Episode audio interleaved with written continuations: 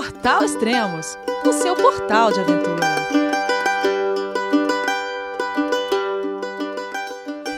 Bom dia, boa tarde, boa noite, bem-vindo a Extremos, o seu podcast de aventura. Aqui quem vos fala é Elias Luiz e esse é o segundo podcast da temporada 2018 do Everest.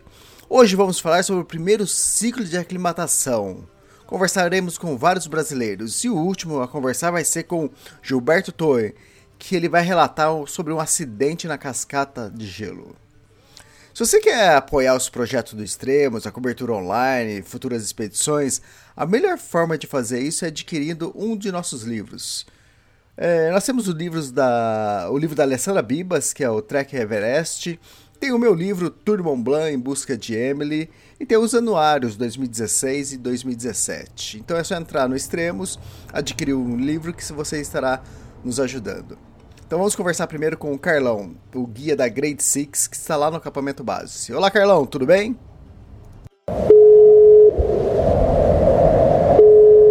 João, é você meu filho? Alô pai, eu consegui. Eu tô no cume do Everest. Eu vi meu filho, te acompanhei o tempo todo pela sua página Spot. A família de produtos Spot utiliza tecnologia 100% via satélite para manter você sempre conectado em suas aventuras. Fale de qualquer lugar do mundo através do Spot Global Fone e utilize o Spot Gen 3 para estar sempre rastreado e conectado aos serviços de emergência. Desapareça quando quiser, seja encontrado quando precisar. Saiba mais em findmespot.com.br. Fala Elias, beleza? Aqui é Carlos, desde Basecamp. Retornamos ontem do nosso primeiro grande ciclo de aclimatação. É, observamos a previsão do clima. Entre o dia 21 e 23 a gente tinha um clima perfeito para essa aclimatação, por isso escolhemos esses dias. É, nessa primeira passagem eu prefiro, junto com o grupo, dormir duas noites no campo 1. Então, dia 21 subimos ao campo 1, que está a 6.080 metros. No dia 22, tocamos o campo 2, na verdade chegamos até 6.300 metros, né, nas proximidades do campo 2, e retornamos para o campo 1. Dormimos essa segunda noite no campo 1, que seria o dia 22, e 23, que foi ontem, a gente voltou para o campo base, né, com todo mundo muito bem aclimatado, é, sem nenhum sintoma de altitude, que é o principal aqui para mim. É, o grupo todo muito animado, muito feliz. Está sendo um grande prazer acompanhar a família Zangaro aqui, né? Que está completa aqui no campo base, mãe, pai, filha. É uma experiência única estar tá com eles aqui, né? Ver a energia deles, é, um motivando o outro, né? A Liz que está aqui no campo base, olhando bastante a previsão, é, destinando todas as melhores energias para a nossa subida. É, o Renato que completou 60 anos aqui na trilha, é, esbanjando saúde aí para cima também a Yesha, jovem, disposta, subindo. É, com certeza aí vai ser a brasileira mais jovem a chegar no cume do Everest. É, o gaúcho que tem se unido com a gente com a maior é, dedicação possível, né? Um cara forte também, escalador aí do sul, já fez algumas montanhas comigo, treinou bastante aí com a grade, tem feito em velocidade muito boa todos os deslocamentos, né? Sobre a cascata do Cumbu, na minha opinião, se eu comparar com 2016, que foi a última vez que eu passei por lá, ela não está tão centralizada, né? É, a cascata do Cumbu, na minha opinião, sempre tem dois pontos de grande risco, que seriam as avalanches que caem do Nuptse à sua direita e as avalanches que caem do Lola à sua esquerda. É, a rota desse ano passa longe das avalanches do Nuptse, mais próxima das avalanches do Lola, é, quando está próximo do campo 1. Né? Então, na minha opinião, não é obviamente a zona mais segura, nunca vai ser. O alpinista que vem para o Everest deve ter ciência de que a cascata do Cumbu é a zona mais instável e a zona mais perigosa, obviamente. Temos que fazer a nossa parte, que é passar sempre nos horários mais frios ou durante a madrugada, quando há menos contração e dilatação desses blocos, né? É, e com isso menos probabilidade que eles caiam e possa ocasionar também mais avalanches, né? De uma forma geral a temporada está muito boa, é, mais do que isso a energia está muito boa aqui do nosso acampamento, o que para mim é extremamente importante e acredito que vamos ter sucesso se continuarmos caminhando desse jeito. Esperamos o Joel e o Paul para completar nossa equipe, né? Somos cinco totais, são quatro brasileiros e um australiano da equipe da Grade, mas eu que estou como líder da expedição. Temos obviamente Sherpas que nos ajudam o tempo inteiro, né? Uma força motriz aqui no Everest e todo mundo deve saber disso também. É... Enfim, muito alegre de estar aqui, muito feliz, uma equipe excelente e estamos tocando para cima aqui. Um grande abraço para vocês aí. Mais para o final do mês devemos fazer o nosso último ciclo de aclimatação, tocando simplesmente o 3, sem dormir lá em cima no 3, né? Também acho essa estratégia mais lógica para a gente aqui. Falou, um abraço, até mais. Obrigado, Carlão. Vamos conversar agora então com Henrique Frank. Bom dia, Elias, beleza? Estamos aqui de volta. Voltamos ontem no primeiro ciclo de aclimatação. A subida dia 21 foi relativamente tranquilo, conseguimos chegar no futebol field, que foi o ponto que a gente já tinha chego na primeira rotação, um pouco mais rápido.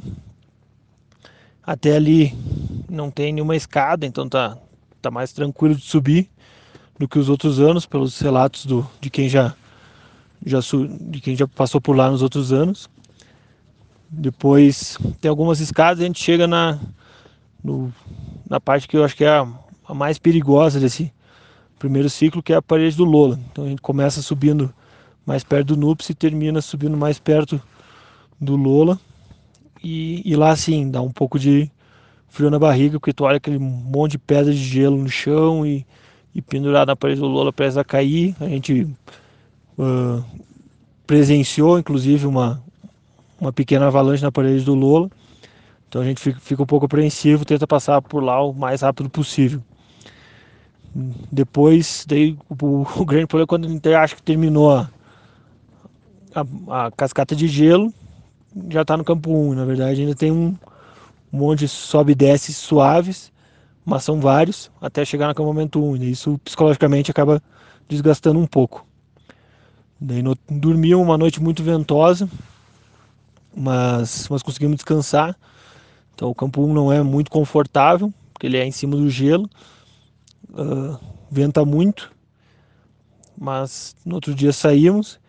Para sair do campo 1 uh, tem duas paredes altas, essa então, então de 15 a 20 metros cada uma, que tem, são bastante técnicas, então sobe jumariano e depois uh, passa por mais duas escadas longas também para atravessar duas cravases e, e depois sim, uma grande caminhada até o acampamento 2. Ele não chegou até o acampamento 2, faltou uma, uma meia hora. Mas o sol estava muito forte, então ia ser muito desgaste para pouco ganho de altitude. A gente achou, achou melhor voltar. E retornamos ao acampamento 1, descansamos. No outro dia retornamos ao, ao campo base. Estamos aqui descansando, já esperando para o próximo ciclo. Uh, hoje está o tempo fechou, tá ventando bastante, agora há pouco começou a nevar. Então acho que acertamos as datas, as datas de ciclo, a, a, as datas para esse primeiro ciclo. Beleza? grande abraço. Obrigado, Henrique. Vamos conversar agora então com Renato Zangaro, o pai da Aisha Zangaro e esposo da Liz Zangaro. Olá, Elias. Bom dia por aqui. Aí deve ser de madrugada. Estamos aqui no Base Camp do Everest e só para relatar um pouquinho do que foi a nossa a nosso segundo ciclo de aclimatação, passando pela cascata do Cumbu. Eu estou aqui de frente para ela. Para quem não, não conhece ou não tem exatamente a noção da topografia da, da cascata, é, olhando de frente, nós estamos no campo base, olhando de frente para a cascata, nós temos à esquerda a montanha Lola e à direita o Nuptse. E essa cascata deve ser mais ou menos, estimando um, um, um, comprimento em linha reta daqui do campo base até o campo 1 de 4 quilômetros mais ou menos. É, só que obviamente se você faz essa, esse trajeto, você normalmente tem os sobes e desces entre as, os blocos de gelo isso deve estender aí essa distância para 6, 6, 7 quilômetros, eu acredito.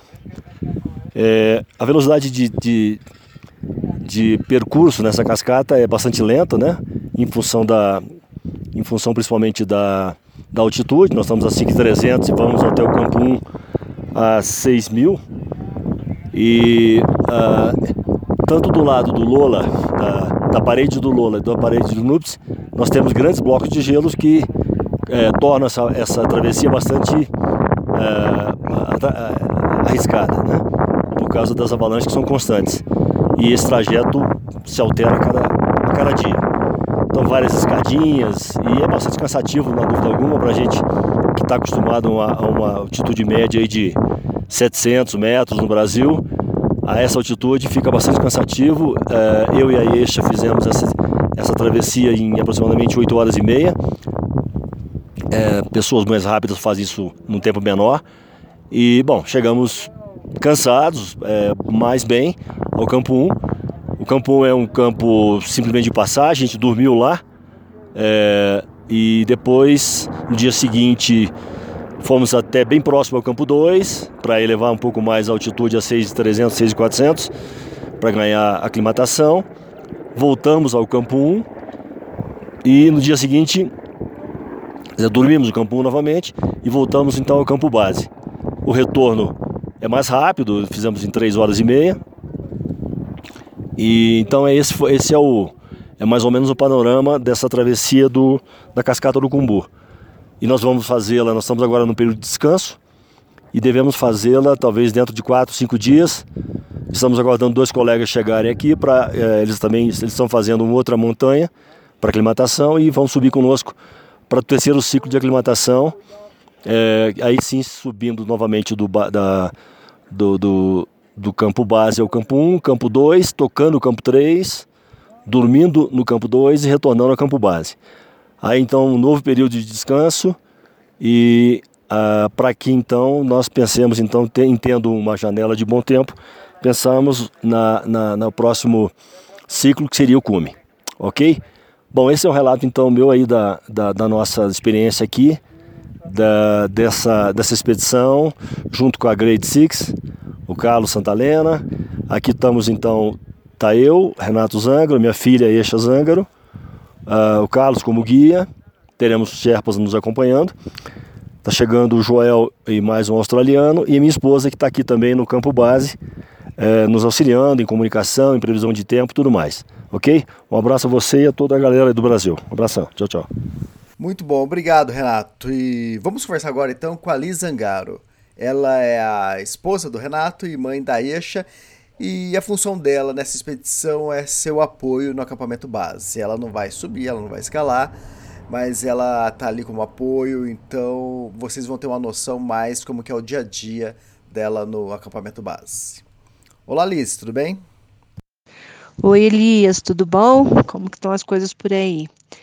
É, aqui no Basecamp está é, tudo ótimo. A gente cria uma rotina, é, café da manhã tal hora, almoço tal hora, a gente anda, faz algumas atividades físicas para se manter ativo e tudo funciona como uma pequena cidade. A gente tem a cozinha, tem a barraca de tomar banho, a barraca de fazer xixi, a barraca do número 2, a barraca de comunicação, as barracas de que são as casinhas de cada componente do, da expedição. E cada um tem as suas pequenas tarefas diárias que vão fazendo à medida que o dia vai passando. A, a, quando, ou quando o pessoal sobe para as rotações de aclimatação, Normalmente eu fico com o rádio comigo, escutando os Sherpas conversando, e eles me chamam, às vezes, pelo rádio, aí eu converso com eles e sei como é que estão, onde estão e tal. Fora isso, a conversa do, entre os Sherpas, eu pergunto para saber como é que está todo mundo. Falei, ah, já chegaram, ah, já saíram, estão todos bem e tal. E a gente vai acompanhando a aclimatação de todo mundo. Mas é, a equipe está hiper forte, todos eles estão super bem, confiantes. É, e eu acredito que vai dar tudo certo quando a gente quando chegar o momento de, chegar, de subir até o cume. Um abraço bem grande para você, tá? E estamos acompanhando aí o Extremos. Tchau, até mais. Obrigado, Liz. Esses áudios que vocês escutaram até agora foram gravados no dia 24 de abril de 2018 e do Renato foi gravado na madrugada do dia 24 para o dia 25.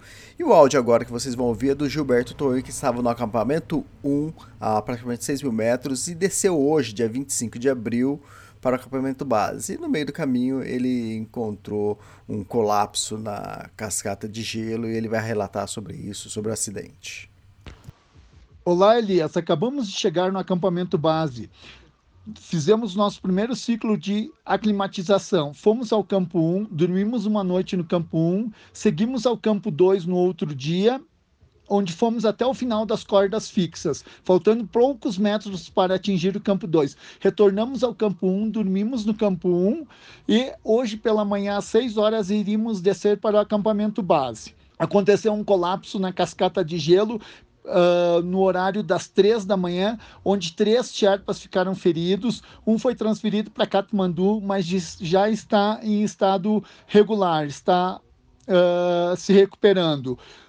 Havia mais ou menos 200 Sherpas e montanhistas que estavam subindo nesse horário eles uh, retornaram após o colapso, pois não havia condições de seguir. Deixaram os equipamentos pelo caminho para retornar após a recuperação da rota pelos Dr. Falls. O, o, colapso aconteceu entre o ponto 4 e 5 da rota. Ela agora vai fazer uma curva onde vai ter mais uma ponte para atravessar e mais uma escada para subir, porque ficou totalmente aqueles grandes blocos eles se compactaram, ficou, ficou, mudou a rota, realmente mudou a rota. Mas a rota já está restabelecida e está ocorrendo tudo dentro do programado. Um abraço, Gilberto. Obrigado, Gilberto. Obrigado a todos que participaram desse podcast. A ideia é sempre variar com pessoas diferentes, dos montanhistas diferentes que estão lá participando das expedições. E até o próximo podcast, então. Obrigado, pessoal. Até mais. Tchau, tchau.